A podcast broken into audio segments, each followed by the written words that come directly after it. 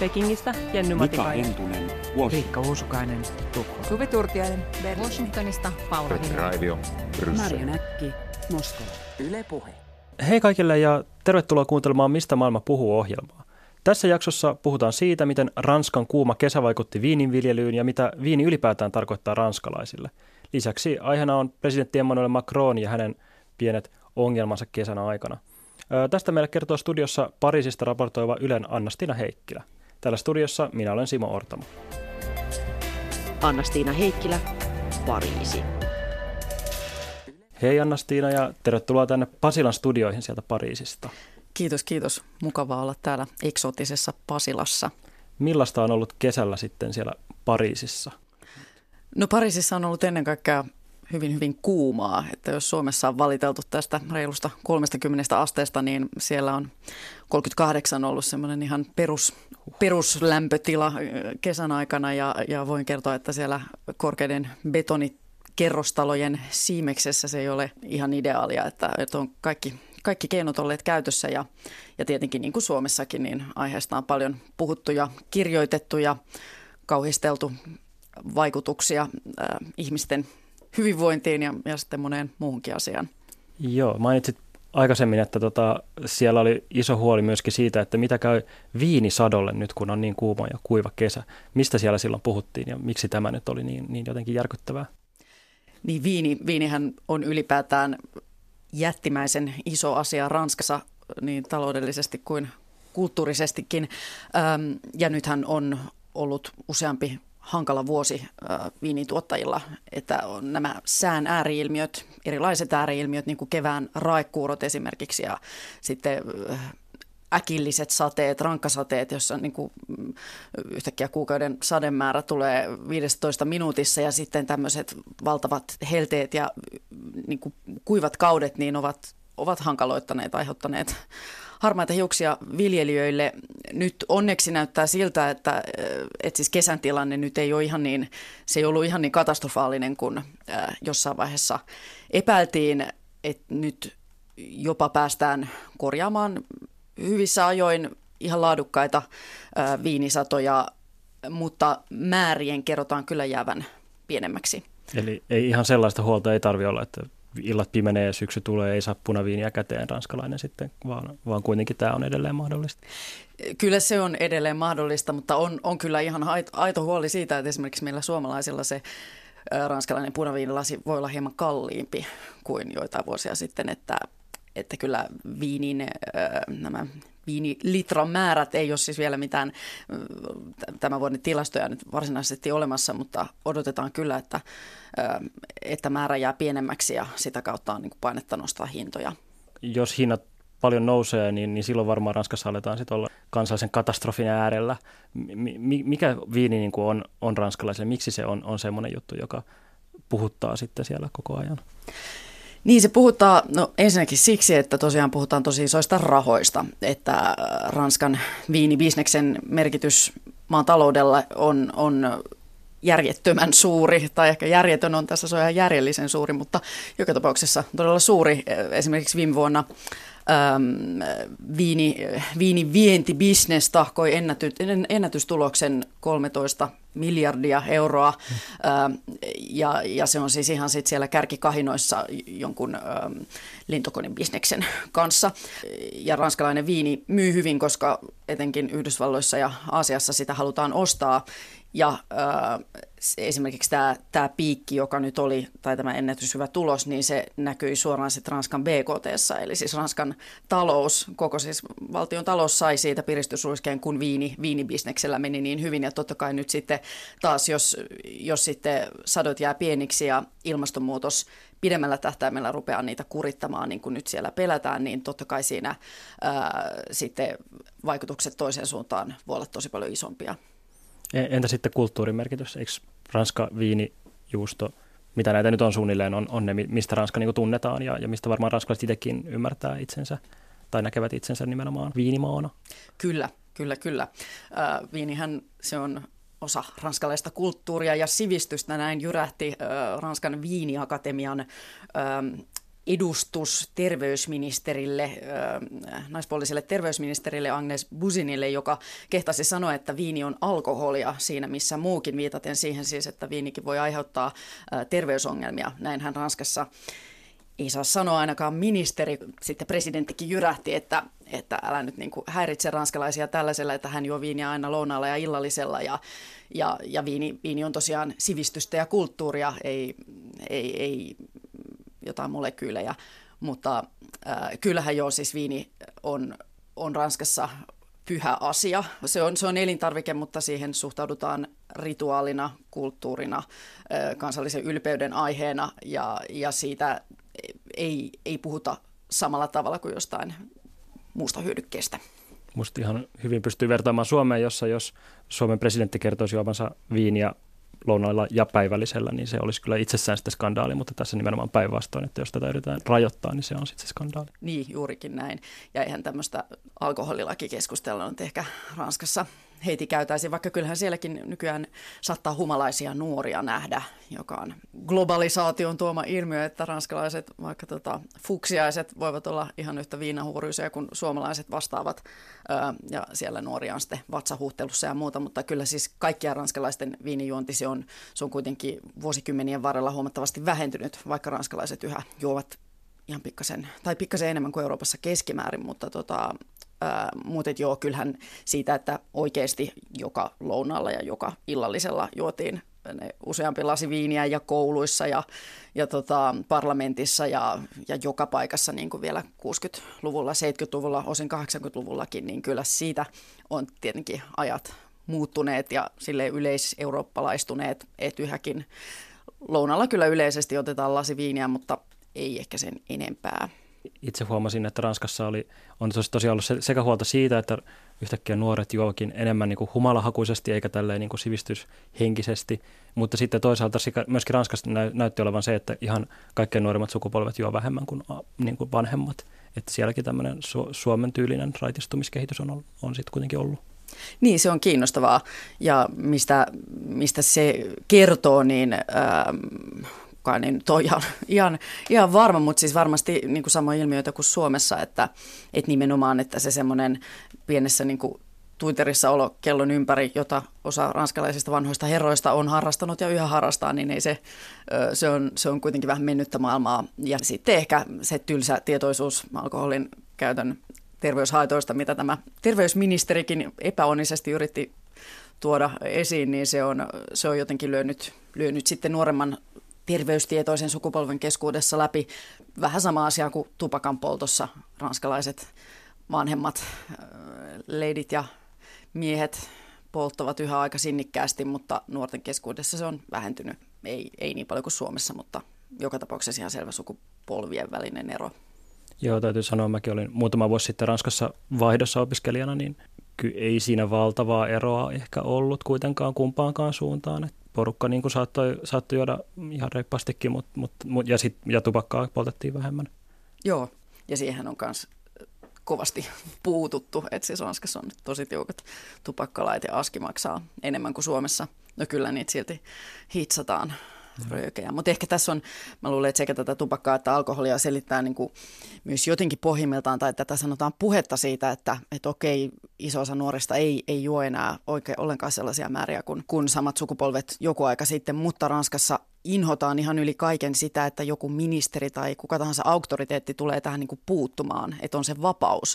Että voi siis valita, että mä en juo tai mä en polta, mutta siis nämä on vapaa-valintaisia nautintoja, joista voi niin kuin valita kohtuudella kieltäytyä tai, tai joku, joku harva jopa kokonaan, mutta, ää, mutta joo, siihen ei pidä me, mennä jonkun valtiojohdon hölisemään tai puuttumaan, että se herättää Ranskassa nopeasti vahva vastareaktion.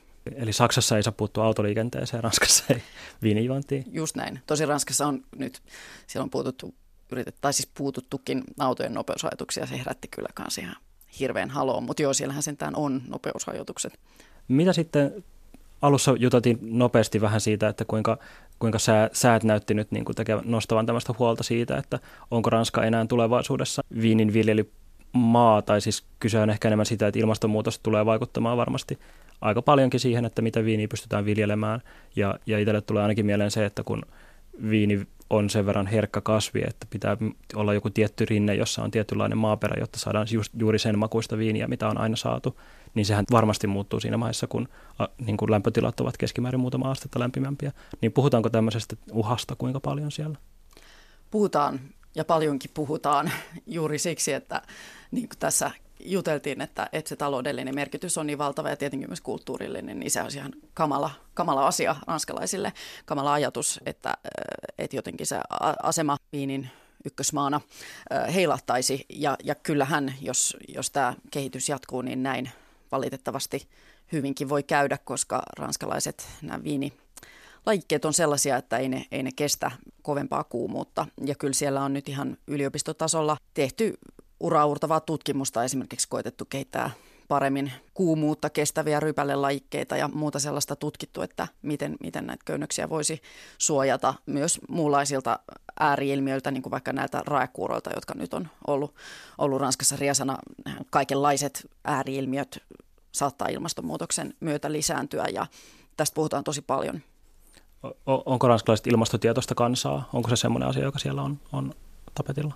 No on, sama, sanoisin, että samalla tavalla kuin Suomessa, että ehkä siellä jälleen kerran sit, jos puhutaan jostain, että pitäisi omaa lihansyöntiä rajoittaa tai muuta, niin, niin se, se viesti ei välttämättä aina mene läpi. Mutta kyllä, eh, kyllä sanoisin, että Ranskassa on herätty ja Ranskassahan oli tämä suuri ilmastokokous silloin, jossa tämä suuri ilmastosopimus laadittiinkin, että ihan jo, jo siinä mielessä niin, niin ranskalaiset kokee, että he haluavat olla tässä näyttämässä suuntaa, vaikka no voi sitten väitellä siitä, että kuinka riittäviä ne ranskalaisten toimet on, mutta kyllähän presidentti Emmanuel Macron on kovasti esiintynyt tämmöisenä ilmastotietoisen maailman, läntisen maailman johtajana Trumpin vastavoimana. Make planet great again. juuri, juuri tämä.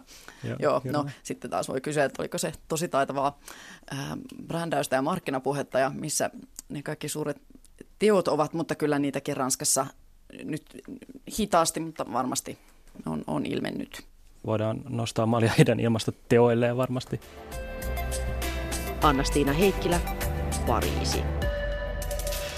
Seuraavaksi puhutaan hiukan siitä, mitä Macronille presidentille kuuluu nyt tässä kesän jälkeen. Eli Anastina Heikkilä, Pariisissa Ylellä raportoiva toimittaja, kerro, kerro meille, miten kesä on Ranskassa mennyt presidentti Macronin suhteen. Hän, hän ilmeisesti joutui nyt uransa hankalimpaan paikkaan. No joo, kesä ei mennyt sitten ihan niin leppoisasti saati nousujohteisesti kuin Macron olisi toivonut. Alkoi hyvin, Ranska voitti jalkapallon maailmanmestaruuden ja perinteisesti se tuo istuvalle presidentille paljon pisteitä ja, ja tota, nostaa jopa kannatusta, mutta Macron, Macron nyt joutui kiusalliseen kohuun heti, heti tämän suuren M-voiton jälkeen, eli, eli tuli julkisuuteen tällaisia videoita, joissa hänen esikuntaansa kuulunut äm, Alexander Benalla, tämmöinen Macronin epävirallisena turvamiehenä toiminut henkilö, pahoinpiteli mielenosoittajia. Ja no, tämä itsessään, itsessään oli jo